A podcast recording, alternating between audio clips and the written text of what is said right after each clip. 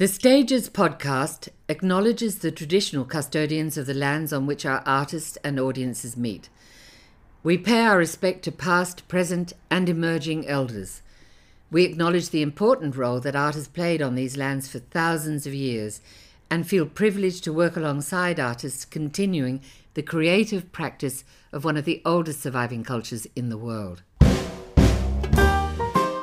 Hello, I'm Peter Ayres, and you're listening to Stages, the podcast that converses with creatives. Then the next block further down there was the Royal. Then the Prince Edward was right opposite the Royal. Then the Savoy. And we used to get fined if you were late for the half hour and fined for misbehaving on stage. Just for God's sake, do it better. You know, sometimes that's all you can say. But when you've gone through that, you do get a lot of ego. And you go out there knowing that the one thing that's different every time is that audience. I didn't wake up until I was in emergency. I was around the uh, world of actors as a child. Crawfords were needing a casting assistant. No business plan, no concept, no training. It's not something you could do now. Went to school on Friday, got on the bus on Saturday, auditioned for the show. They said you've got the role. I never went back to school again. Thank you. I've enjoyed being here talking about my favourite subject. Ego in check, me. yeah, it's a date. it's a date. Hello and welcome. I'm Peter Ayres, and you're listening to the Stages podcast. My guest today is Tobias Madden. Originally from Ballarat, Tobias began his training at the Ballarat Ballet Centre. He then studied at Brent Street in Sydney and completed a Bachelor of Music Theatre at the Western Australian Academy of Performing Arts in 2009. Shortly after graduating, he sailed around the world as the singer, dancer, and dance captain on board the Pacific Princess, returning home to perform in the Australian and New Zealand tour of Mary Poppins, in which Tobias understudied and performed the role of Bert. A succession of musical theatre performances followed. In recent years, he has continued to tell stories, but via another platform. Tobias has struck a chord with readers as an author of young adult fiction. His debut novel, Anything But Fine, was longlisted for the Australian Book Industry Awards. His second novel, Take a Bow, Noah Mitchell, was released by Penguin Books in August. Whether on the page or on the stage, Tobias has contributed vividly as a storyteller. Tobias Madden, welcome to the Stages podcast. Um, although, um, in honour of you, I think in, in this episode, I'm going to uh, rename just for this episode Pages. So, welcome to Pages. Thank you so much. It's it's so fun to be here. And congratulations on on the recent release of your second novel, Take a Bow, Noah Mitchell. That must be very exciting. Yeah, it is. It's um, you know, every book feels like this kind of mammoth task. So to have another one out in the world um, is really amazing. You know, you spend so much time on these books, you know, by yourself, locked in the study. So when they come out into the world and people actually read them and you get to talk to readers and, and hear their thoughts, it's really, really cool. Hot on the heels, of course, of uh, your debut novel, which came out in 2021, Anything But Fine. Yeah. Um, that's a that's a exciting quick turnaround? Had you, had you planned that, or uh, were you commissioned to write a few and you release them on a yearly basis? Yeah, kind of both. I mean, like my plan was sort of to always do, you know, three in three years. Um, I'm not sure why. It just sounded like a really nice idea to me. Um, and then, you know, I was contracted for those books as well. So then that puts a little bit more um, pressure on on that.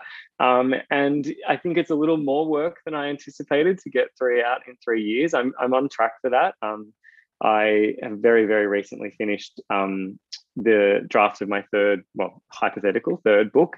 Um, so yeah, it's been it's been a pretty big, big few years. Um, and the work kind of just piles up in a way that I didn't anticipate. There's so much admin that comes with being an author, aside from actually writing the books, um, which you know, just these constant emails back and forth to a million different people, um, and that really piles up on top of everything else. Um, and I've been really lucky to do a bunch of events and festivals and stuff. So when you add all of that in, it's um, very much a full time job. So it's not just not just writing; it's actually the business of writing as well. Yeah, because I guess you really are your own kind of business, um, which is something that I hadn't really thought about. Um, I, you know, was used to that a little bit, you know, coming from the performing world and having to hustle kind of nonstop. Um, but yeah, it's kind of just this this never-ending list of things to do as an author, um, which I love as well. I love, you know, getting to tick off all those things. But um, it is nice when you get to sit down and actually just do the writing. It feels almost calming in a way to just sit down with the laptop and actually write um, in amongst all the rest of the stuff. Are you reading anything at, at present for, for your own enjoyment, or time is just taken up with uh, meeting deadlines? Um, I I read a lot. Um, the last couple of years, I have been reading uh, mainly books for festivals or books that I'm um, providing endorsement quotes for, that sort of thing. So there hasn't been a great deal of reading exclusively for pleasure. Luckily, though, all of the books that I have had to read are fantastic books. Um, I'm about to start reading um, a dear friend of mine's middle grade fiction debut novel, um, which I have read before, but I'm reading the proper finished copy now, um, which I'm very excited to see what's changed and um, and how that's kind of progressed from the draft that I read. Um, yeah, so that's next up. A very fun kind of spooky kids book. What um, were you an avid reader growing up? Were, were, were books part of the household? Yeah, I mean, I like my mum's a teacher, so my brother and I learned to read and write kind of well before we went to school. So books were always a very, very big part of our lives. Um, and I think, like most people do, when I finished high school, I had a bit of a break. I think, you know, the way that you have to kind of examine books in high school takes the fun away from it a little bit. And I think a lot of people do mm. sort of, yeah, steer steer clear of books for a little while when they finish high school. Um, but then sort of, yeah, in my 20s, I really got back into it um, and have read, you know, a, a, lot more than I ever read as a child. Even um, since then, it's kind of just been nonstop since I, I think particularly since I decided to um, decided to really start focusing on writing as a career. Reading becomes such a big part of that because you you learn so much more from reading than from any other kind of writing sort of you know courses and stuff like that which you know can be fantastic but for me, the real learning is just from reading. So it's kind of, yeah, an integral part of the process. Yes, it's interesting that, uh, you know, when you're in high school or, or even university and you are forced to investigate particular novels and, and stories, which seem to be so painstaking at the time. But um, uh, there's uh, an incredible enjoyment that comes with that. And you don't realize it until much later in life. You know, I think of you know, Tess of the D'Urbervilles and The Mill on the Floss and um, all those Dickens books, which I probably would never have picked up, only that you know, as part of English literature study, yeah. we had to do it. And now I'm so grateful that that I did because of the, the, language and the story. Someone like Mark Twain and Huckleberry Finn writing in the vernacular for those characters. Mm, yeah, it's it's fascinating, and I think like there are a couple of books that I look back on now from um, from my studies in year 12. Um, one we did was The Girl with the Pearl Earring, which is probably something I wouldn't read. I don't read a lot of kind of that historical fiction sort of stuff, but I loved reading it back then. And I, I think it would be really great to revisit it now as an adult and, and yeah, kind of delve back into that world. Um, but yeah, you're right. I think there's, there's a lot of things that we're kind of forced to read that as adults we're grateful about um, but as teenagers it might seem a little unnecessary at the time. Um, so what were the books that that you did devour growing up? Who, who were your favorite authors?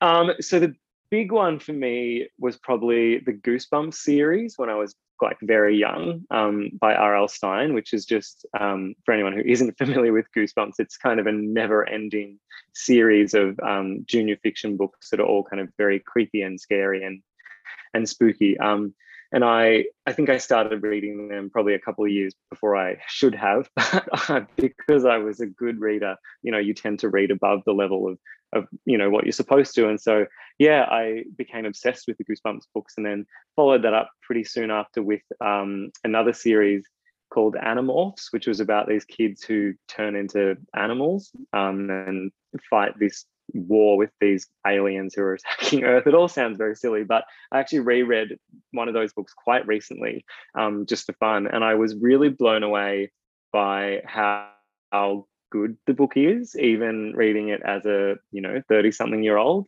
Um, just really dark and really um, funny and interesting, and I can see why as a kid I was so completely you know taken by it. And little did you know at the time, I imagine, but it was preparing and informing you for for work that you would be doing, you know, uh, two decades later. Yeah, it's funny. I mean, like I, I always was reading and writing as a child, but then I, I think a lot of kids, you know, even now, don't ever think that being a writer is a legitimate career, like that it's not actually an option. Like you think of authors as these kind of mythical, you know, people like astronauts and stuff like that, where you're like, oh, that's not a real job. That's, you know, just something that, you know, a very, very few people in the world ever get to experience. being a being a painter or a rock star. yeah, totally. It's just one of those things that you're like, oh wow, there's you know people that do that, but that's not you know for me obviously because I got to get a real job. So you know it wasn't until much later in life that I realized I could actually kind of use those skills. Um, after I yeah decided to stop performing and wanted to still be creative, I was like, what else is there? What else can you do? And that's sort of yeah when I turned to writing. So it is really interesting looking back on those childhood years and being like, yeah, I had no idea what that was preparing me for. Uh, so the draw towards young adult fiction, why why that? Um, how did that appeal? Yeah, I mean, I don't really know.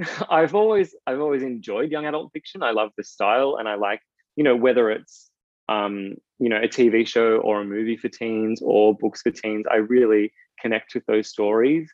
Um, and I think there's something in um, there's something in a lot of queer writers, I think, being drawn to YA stories um, because we kind of get to tell the stories that we didn't get to live as teenagers, which I think is part of it. Um, because so many of us, you know, of my generation and and people older than me, you know, we didn't we didn't come out until way after those kind of teen years, and so we missed out on all of those kind of first, you know, first love and all that romance in high school and stuff that you know so many other people got to experience and you see in media so often. So I think you know there's a certain power in um, yeah, going back to those teen experiences and kind of rewriting your own history, I guess, in a way. Um, so I think that's probably part of the appeal.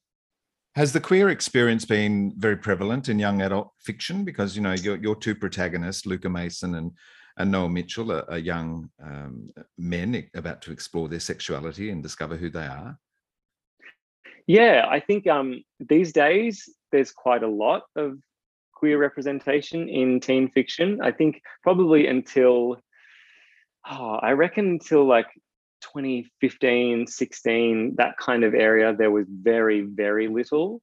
Um, but then there was kind of a bit of a boom um, when publishers realized how um, commercial those stories could be, um, which is what it always comes down to. You know, publishing is a business, and you know the publishers um, I think before then weren't willing to take risks on those kind of stories because you know they they have to make money, which sounds silly, but it is part of it. Um, but then I think you know there are a couple of really big breakout hits, um, and particularly you know books like um, Simon versus the Homo sapiens agenda, which was adapted into the film Love Simon, which was this huge kind of you know commercial box office hit. And so then I think a lot of people you know, really stood up and paid attention and, and said, oh, maybe teenagers are actually, you know, desperate for this this kind of material. So why don't we give them that? Um, so there's a ton coming out of America, um, and Australia is really following suit, which is really cool to see. Be lovely to see um, Love Luca or Love Noah. I would certainly love a, a film adaptation, that's for sure. So we'll cross cross our fingers for that. Um, your other great passion, musical theatre. Um, what were your favourite musicals growing up? Did you have cast recordings in the house? I did. I yeah. I um. I discovered theatre quite late. Um. I just it wasn't. I don't know why. I just like my family. No one in my family sort of really went to see musicals and stuff like that. It just wasn't really a part of our kind of yeah family culture. But then I remember seeing like a couple of plays, like school plays at my brother's high school when I was a bit younger and being like, oh, that's really cool. And so then I think mum started looking out for you know things to take me to. Um, the first musical I ever saw was Cats um, when it came to Ballarat in the big top in the big black kind of cat tent.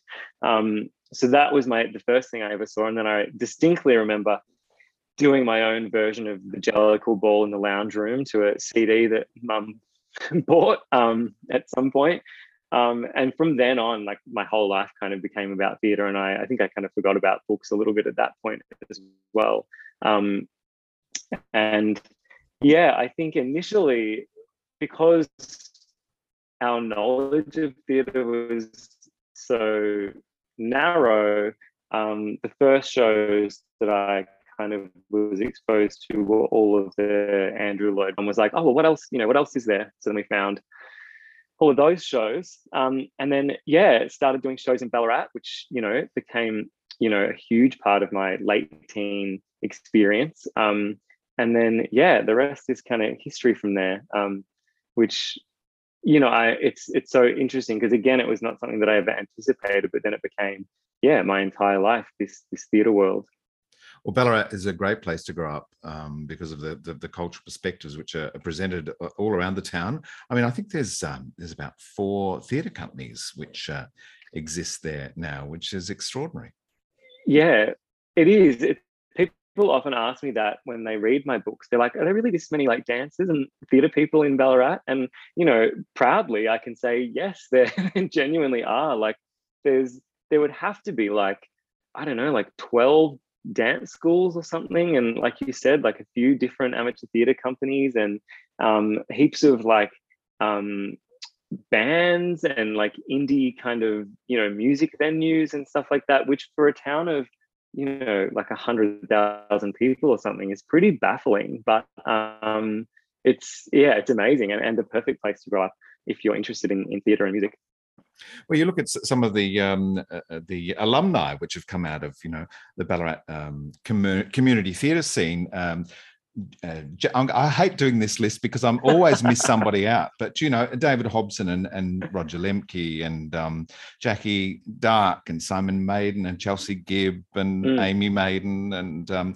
now yourself. Um, you know, and right even long before that, you know, opera singers like Elsie Morison, um, mm. of course, was was produced by Ballarat. So you know, yeah, so. there's there's a ton. I mean, I don't know if it's like, you know, Ballarat is very close to Melbourne, so maybe the proximity to all of the theatre and the, the culture and stuff down there helps in that regard. But I don't know, there might be something in the water because you know the talent is is pretty extreme per capita, I would say. It's probably the, the the city was built on you know the gold rush, and you know um, public houses and theatres were were all part of the um, infrastructure to to entertain the miners and and the, the people. Yeah. Migrated there, and it was perhaps just a hangover. But but you know, even Royal South Street Society, you know, oh in, yeah, uh, the competitors have come from all around the world. Dame Kiri and uh, yeah, have all run, have all won prizes exactly. at South Street. I did know, you ever do? Wild. Did you ever do South Street? Yeah, I did a bunch at South Street. I did, um, yeah, lots of dance troupes with my ballet school, and I did some um, acting things and some debating, and um, yeah, it's. I used to look forward to South Street more than most things in the year. It's such a such a special time, and I, you know, it's. I don't know any other Eisteddfods in Australia that are that big, you know, even in the big cities. Like it goes for like months or something. It's crazy. Crazy. So career aspirations when you were when you were at school. I mean, you, you you're delving into school productions too, I guess, as well as community theatre, all of your dance classes. Mm. Uh, was that uh, at the forefront of your thinking that you would be a performer, or had you considered other things? Um, I mean, I think like in early high school, I had considered a lot of kind of random normal careers, but then once I once I started doing shows in Ballarat, you know, you hear hear places like WAAPA and all of that being, you know, spoken about by other people, and that pretty quickly became my dream um, to sort of yeah follow that path and um, hopefully get to attend WAAPA and then hopefully you know do some shows um, like the ones that I had you know been seeing in Melbourne and stuff like that. So um, yeah, that became a very solid goal, and I think you know a lot of my teachers found that quite frustrating because I was quite a good student at school, and I think a lot of them wanted me to pursue more academic careers. But um, once I, yeah, once I had my sights that set on musicals, that was kind of it for me. Um, and you know, I was I was really lucky to then be able to um, move to Sydney, and I studied at Brent Street for a year up here, and then I did go to WAAPA in Perth for three years, um, which was you know the most kind of you know fantastic formative experience. Um, and then yeah, had this you know really wonderful career on stage, which was kind of you know everything that I had dreamed it would be, which you know is is pretty amazing it's often the best way to to blanch a careers advisor's face or a certain breed of teacher by going in and uh, saying that you want to be an actor. Um, yeah. uh, they have they have their best interests at heart for you, but you know I think it's important to let somebody encourage encourage them to just follow the path and and um, and their story. Um, and as you're discovering, also, I mean, I read read it uh, once that's uh, I forget who said, but we will have about three careers in our lifetime, mm. um, which is absolutely uh, certainly been my experience. Um, rather than you know when you're leaving high school, preparing to go out into the big world, and you think, oh my god, I've got to I've got to pick a job that I'm going to do for the rest of my life. Yeah, and that's what it feels like. It's it's a really really weird thing, and I I do wish that um, more more schools encourage students to just pursue the thing that they're most passionate about at that time, not necessarily, you know, the thing that, you know, the university course that they can get into because of their, you know, their ATAR or whatever, because that's so much of what it is, is just like, what score can you get? And then here's the courses you can get into. I just, yeah, I wish that it was more kind of passion and curiosity focused because I feel like people would be a lot happier you know in the, that first that first career that everyone has i think people would yeah find a lot more joy um, and then you know i think it's really important to make it clear to young people as well that you know you do get to then move on to something else and your interests change so vastly over the you know over the span of your life that it's natural for you to be interested in different things and and to want to try different careers and you know i think luckily that's become a lot more normal for us these days you know like our grandparents generation they really did have one job mm. for 60 years and that's all they ever did but that's changed so much and i'm so grateful because otherwise you know that's that's way too much pressure for an 18 year old to decide what they want to do until they're 70 that's that's ridiculous yeah absolutely there's many pathways to achieving your goals uh, yeah. Uh, now, to, Tobias, I've got an audition coming up for um, the musical Oliver. Uh, would you recommend I sing Yellow Submarine at the audition? oh gosh, where did you hear that? Oh, I, I I've done my research. Um, that's very cute. That's very cute. Um, how old were you when you auditioned for Oliver in Ballarat? Um, I would have been. I was fourteen when I did the show. So it was probably at the start of that year. So probably 14, yeah. Um, and, you know, it was the first musical I had ever auditioned for. Um, actually, except for a very tiny school musical that I did the year before where we all had to sing the national anthem. They didn't even make us choose a song because that was the kind of school that I went to at that point. Um, and so, yeah, I knew nothing about musicals. I knew nothing about auditions. Um, and I had, I played the piano and I had this piano book of just, you know, had random songs. And one of the songs in the book was Yellow Submarine. And I was like, well, I could sing that and I've got the music for it. So that'll do. I didn't realize it had to be, you know, from a musical or appropriate for the show. Um, so I went in and sang Yellow Submarine, but it all works out well because I did get cast in the show. Um, and so, yeah, but I learnt my lesson. Oh no, no, I, I feel your um your your, your pain. Um, my when I was first auditioning, I chose um "Don't Cry Out Loud" because I'd heard Peter ah. singing it on the record player at home, so I thought I'll do that one.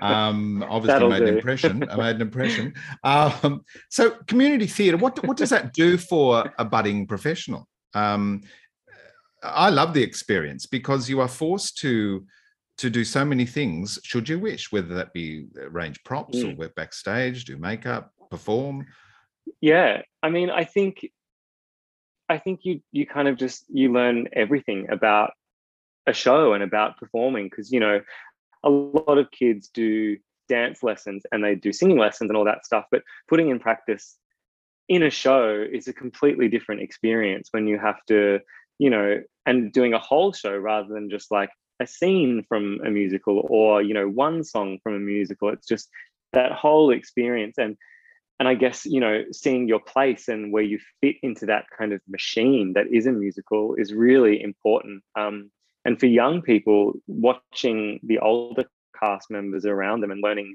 you know all of the etiquette and you know all of that stuff there's just so much that you learn from actually doing a musical. And you know as a as a child unless you're one of the ones who's lucky enough to do a big touring musical like you know Mary Poppins or Annie or something that has kids in it those community theatre shows are the only way that you can really learn. Um, and in a different way to you know what you would get in a school musical where you're all the same age you know being in oliver for me watching performers you know who were 30 or 50 or 60 you know i just i learned so much about yeah about musicals and about how that works which i think is just you know so invaluable well that experience has certainly formed um, the background of, of uh, Take a Bow, Noah Mitchell, um, in that it's set in the world of, um, I'm going to say community theatre. I don't, I don't like the word amateur theatre because community theatre involves that, you know, there's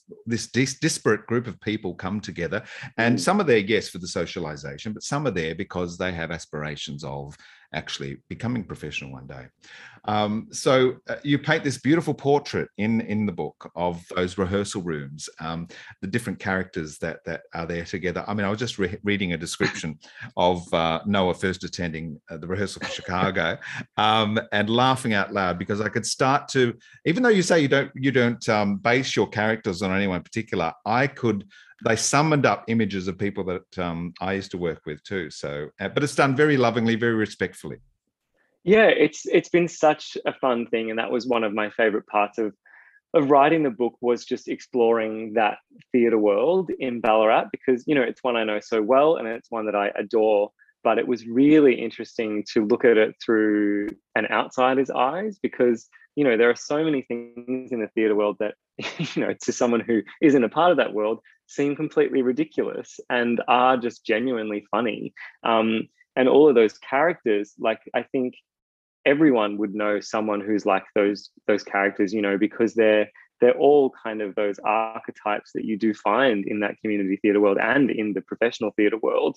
Um, and that I think they're really recognizable and, and it's so fun to play with all of those those characters and and yeah just through those fresh eyes of this kid who is from a completely different world just i think you know adds a different layer of humor to it. And is also great for someone who might not be a big theater person who's reading the book because then they get to sort of learn all about it you know with noah as he goes along on that journey. Well, Noah is part of a tribe which um, I always used to feel so sorry for because you'd be in rehearsal for a, a musical, and of course there'd be a dearth of boys. So the the d- director, the committee would say, "Does anyone know any boys that would like to come and do the musical?" So, you know, somebody's brother would be brought along, or someone's cousin, or you know, I've got a workmate that have come along because he yeah. wants to meet some girls, um, and they'd be like a fish out of water. Um, could probably had two left feet, but by the end of it, we're absolutely absolutely in love with um, showbiz and couldn't wait for the next show. Yeah, and I think you know it really speaks to also just the the community of that world. And i think that's what a lot of people fall in love with and what keeps them coming back to doing shows like that is just that it really does become you know this family. And it's such a beautiful kind of open and supportive place that i think you know is a really special thing for a lot of teenagers in particular um, and, and queer kids as well you know to find that community where it's just you know really accepting and fun and you get to put on these beautiful shows and it's you know it's just such a such a great time I love the relationship between Noah and his mum. Also, uh, mum's playing Velma Kelly in a production of Chicago. it must be. Uh, it's a lovely relationship, but he's so embarrassed by everything she does. And again, I recognise that that mother character. Was your mother yeah. was your mother part of um, community theatre in Ballarat?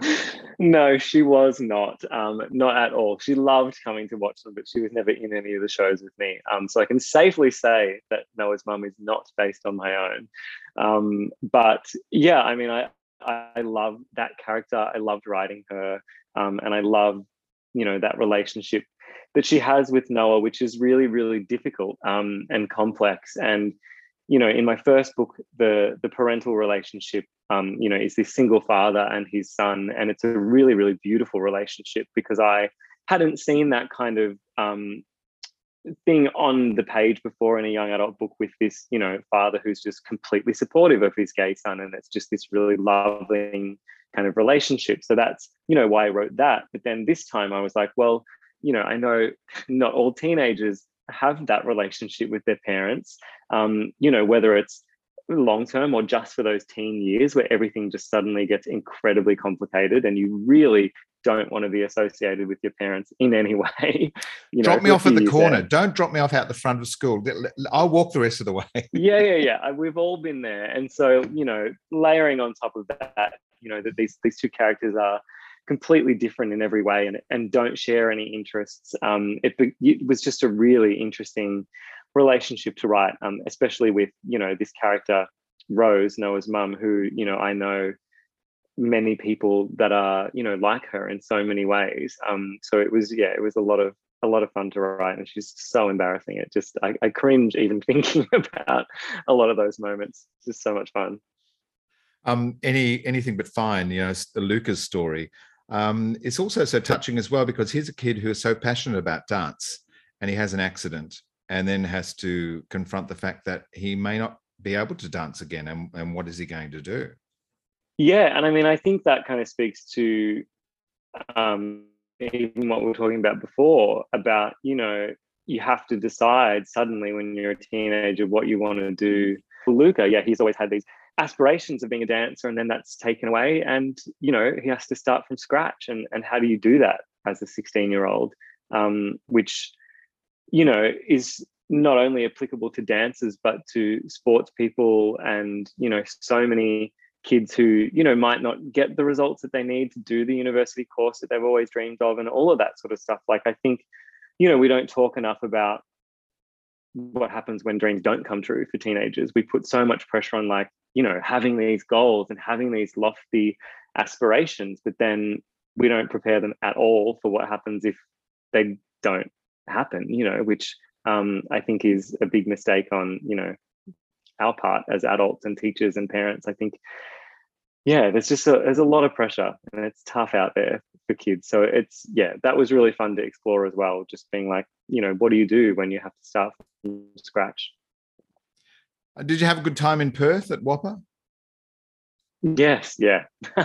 it's um yeah, three three of the definitely the most entertaining years of my life, I would say. Um it's you know, just I think that university experience in general is such a such a important time in people's lives and then layering on all of the singing and dancing on top of that just makes it this you know it's out of this world. It's just a, it's a, it's almost like a fantasy land kind of where you just sing and dance all day, every day for three years, and that's your only concern. And it's just, you know, it's it's pretty pretty special. yes, I know. They're long hours too, eight till six, and um, you're running from class to class. Yeah, it's it's exhausting, and it really does, you know, give you the resilience that you need in the industry because it's not easy out there, you know, as a professional performer either. And I think, you know, those courses, and there's there's so many more of them now as well than back, you know, when I went to WAAPA. Um, but those courses really do prepare you for so many things in life, you know, and I've taught in some of those courses as well. And I always try and make it really clear to the students that, you know, what they're learning is not just singing and dancing. It's not just about theatre. There are so many skills that you pick up that will take you really, really far in life in any career.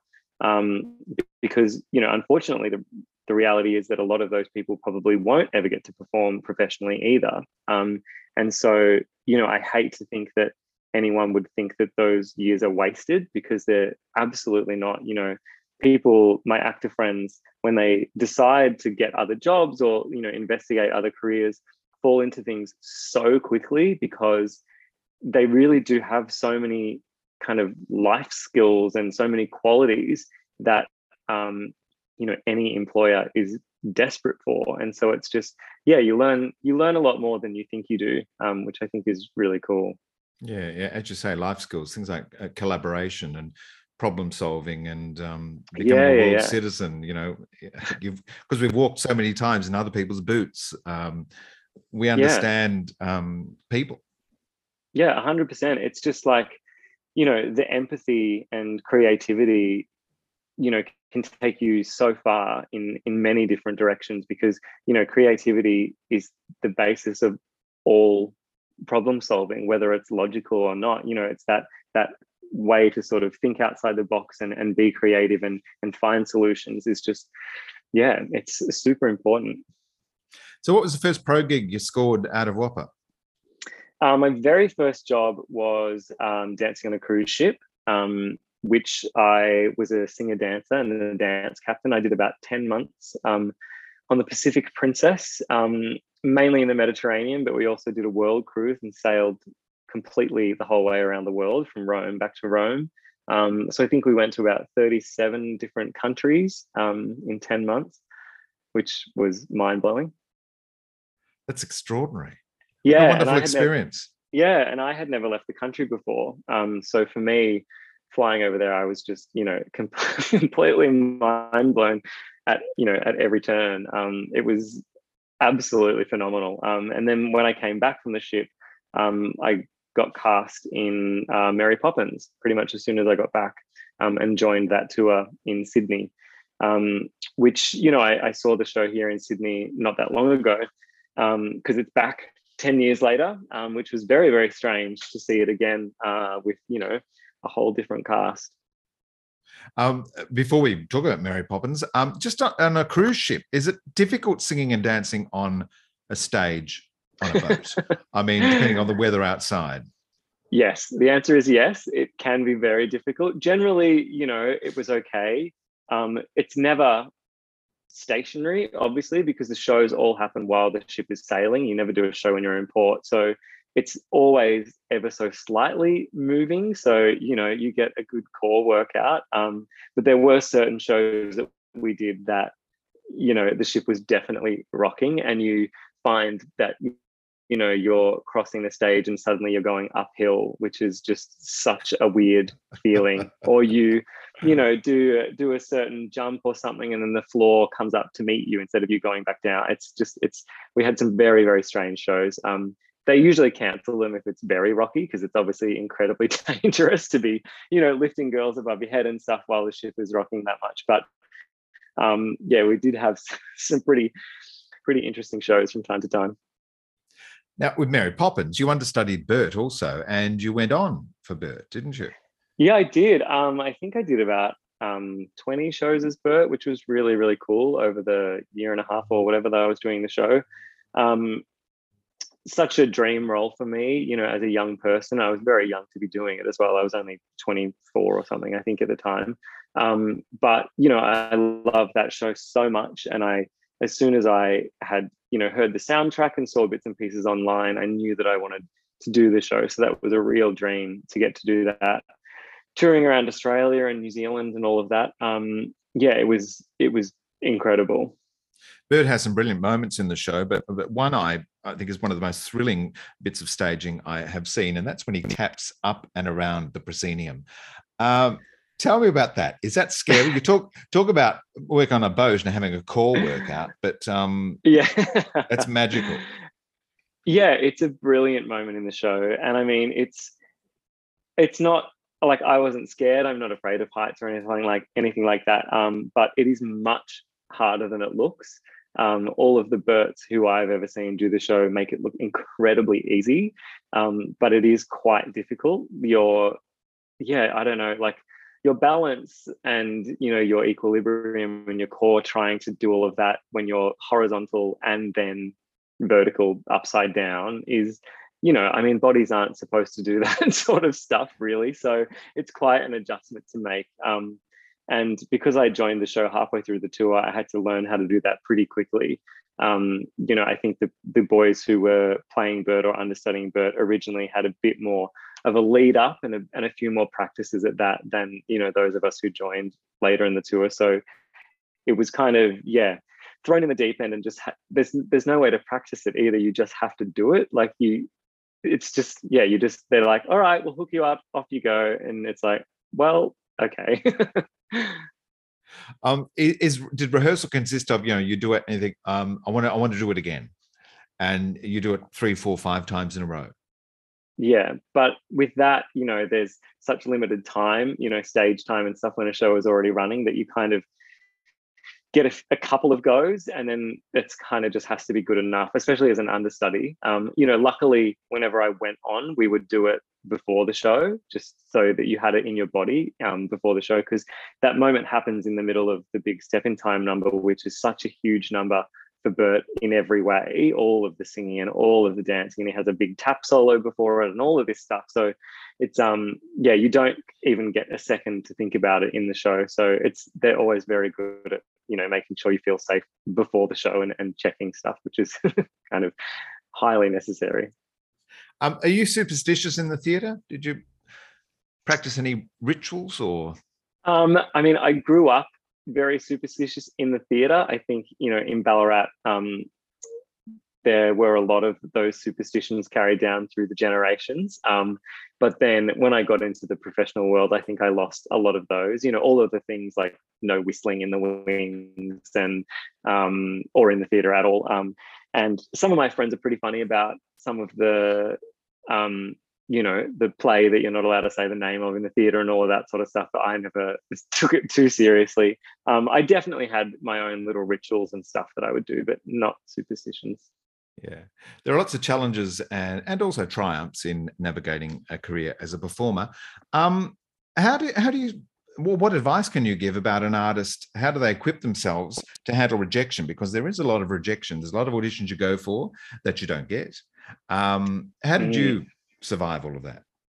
Um, I mean, I don't know. I don't really know if there is any way you can prepare people for that because it feels, you know, slightly different every time as well, depending on what the show was and and what the role was and how much you wanted to do it and what else is happening. Like I think, I think the only way to to learn how to deal with it is to be forced to deal with rejection. Um, but I do think you know there are lots of tools that we can probably give people to make it easier in the moment. Um, you know, it's just it's so hard not to completely define yourself by each audition and your worth as a person. I think that's what a lot of performers do is that instead of making things about their career or their vocation, it becomes about you as a person. So when you don't get a show, it feels like a personal attack on you, which it's a hundred percent not, because most of the time it's not even, you know, it's never that you're not talented or that you're not a good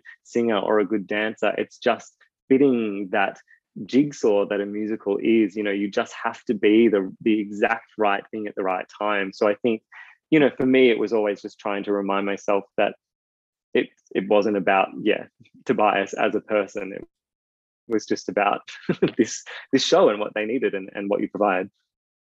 So when did the decision come to to step away from the stage and um, maybe invest um, yourself in writing? I think I was about 28, maybe 28 or 29. So I'd been doing professional shows for probably, you know, like eight years, eight or nine years. Um, and I think a lot of my friends went through a pretty similar transition at that exact time. I think it's a pretty common time for performers to sort of start looking for other things. Um, you know, I think it becomes a little bit harder to get jobs at that age. There's always a you know a new crop of of 21 22 year olds coming out of all the theatre schools every year. And you know they're very easy to employ and they're very keen and you can pay them less as well which is a big part of it for producers. So it yeah it just it got a bit harder to find work. Um, and i also found that i wasn't um, i wasn't as interested in the work you know. I just i would do a show and you know, be happy to do it, but I wasn't like, I'm not loving this like I used to. Like, you know, when I did Mary Poppins or when I did Cats and and there were these glorious experiences, I, I just I was kind of losing a bit of that magic, I think. And so I started, yeah, looking for other ways to be creative. Um, and I think maybe that's part of it as well. I think, you know, those those big musicals, like I said, you know, are kind of a machine and you don't have a lot of creativity, which sounds silly because it's a musical and you're singing and dancing all the time, but you know, you're not creating any of that. You're just kind of told what to do and how to do it and when to do it, and you have to do it eight times a week. Um, and so, yeah, I think I just started longing for something that felt a bit more creative. So, uh, Luca Mason, uh, anything but fine, and Noah Mitchell, take a bow, Noah Mitchell. How do you conjure a story? Do you decide on your protagonist first and what their their personal experience is going to be, and then build that world around them? What tell us about your process? Um, I guess like first, I just kind of have an idea, you know, for a story, whether it's just um, whether it's a character or uh, you know that kind of first moment in a story, the sort of inciting incident that sets an emotion, or sometimes it's the climax of the story um, that I find really interesting. And then, yeah, I just I have that kind of kernel of an idea, and then just sit down um, with a journal and just start writing tons and tons of notes and possible plot lines and possible characters, and it just turns into this big you know enormous brainstorm that happens probably over the, the course of you know like a month or so where i'm constantly just adding threads and adding you know possibilities and elements. And and then i sit down and have to sift through all of that and kind of form it into something cohesive. Um, some writers don't plan. They just sit down and write which i find baffling. I don't think i could ever do that. Um, so i like to really plan everything out and have have a really solid structure and know exactly what's going to happen at every step of the way um, in the book. And then when I have that, then I can sit down and start actually sort of, yeah, writing the words themselves. So anything you can give away about the third book? Story story wise? Um, yeah, I mean it's the third one um, happens in the protagonist's first year after high school um, which is an age that I've always really wanted to write because I think it's a fascinating time in a teenager's life when they've finished school and then suddenly have this expanse of, you know, God knows what before them.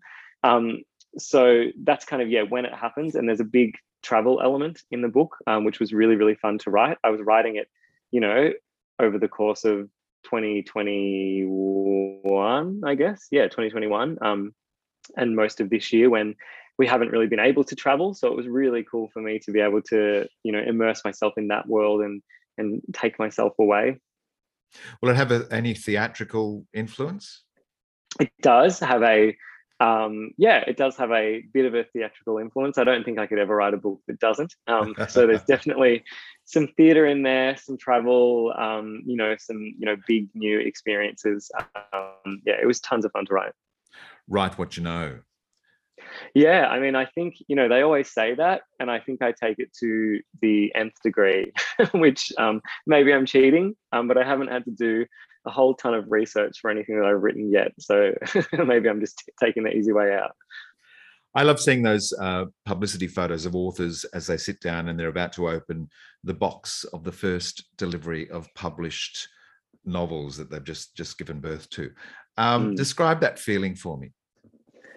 Um, it's yeah, it's pretty mind blowing. I mean, especially the very first one, you know, the debut novel.